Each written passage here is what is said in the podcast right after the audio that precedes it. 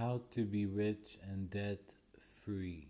Well, it can be complicated or it can be easy. It all depends on you. What you need to do is when you get your income from your job, you need to save 20%. So that 20% you cannot touch. You need to save it save another 10% for emergencies. And now, for your debt, it's very, very, very important that you start paying off your debts slowly but gradually. And make sure that you are debt free. Once you've paid off all of your debts, you start to save money. Save 20% and save 10% for emergencies. Don't overindulge in buying things that you cannot afford. So many women use their credit cards and they go over $20,000.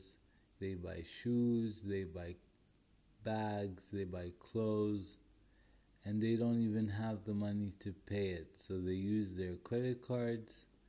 And remember, a credit card does not mean free money. You have to pay it back. So ask yourself do I really need those shoes? Do I really need this bag? No. Men, if you have money, a lot of money, it's fine. You can spend. But if you don't and you have a credit card, again, a credit card is not free money. You don't need to buy another watch. You don't need to buy another tie. You have enough in your closet. So once you have saved up money and paid off your debts, things will get easier. I suggest after you have saved money to block that money into an account. And every three or six months, you will get interest now, with those interests, you can buy yourself whatever you want a watch, a bag, shoes, things like that. That's why interests get very high when you put a lot of money in them.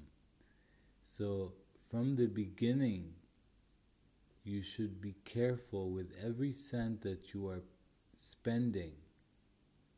So, keep that 20% keep that 10% and save up as much as you can, pay your debts, and live a better life. Now, moving on to becoming rich, what is important is not to work hard, but to work smart. You have to work smart. Don't get a job, a dead end job that you don't like. Follow your bliss.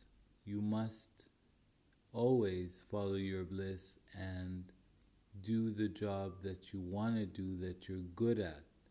Then the money will follow. In the book The Secret, they say is when you follow your bliss, you follow the things that you want, then the money comes rolling in. So that's it for now, and we'll be back after the break.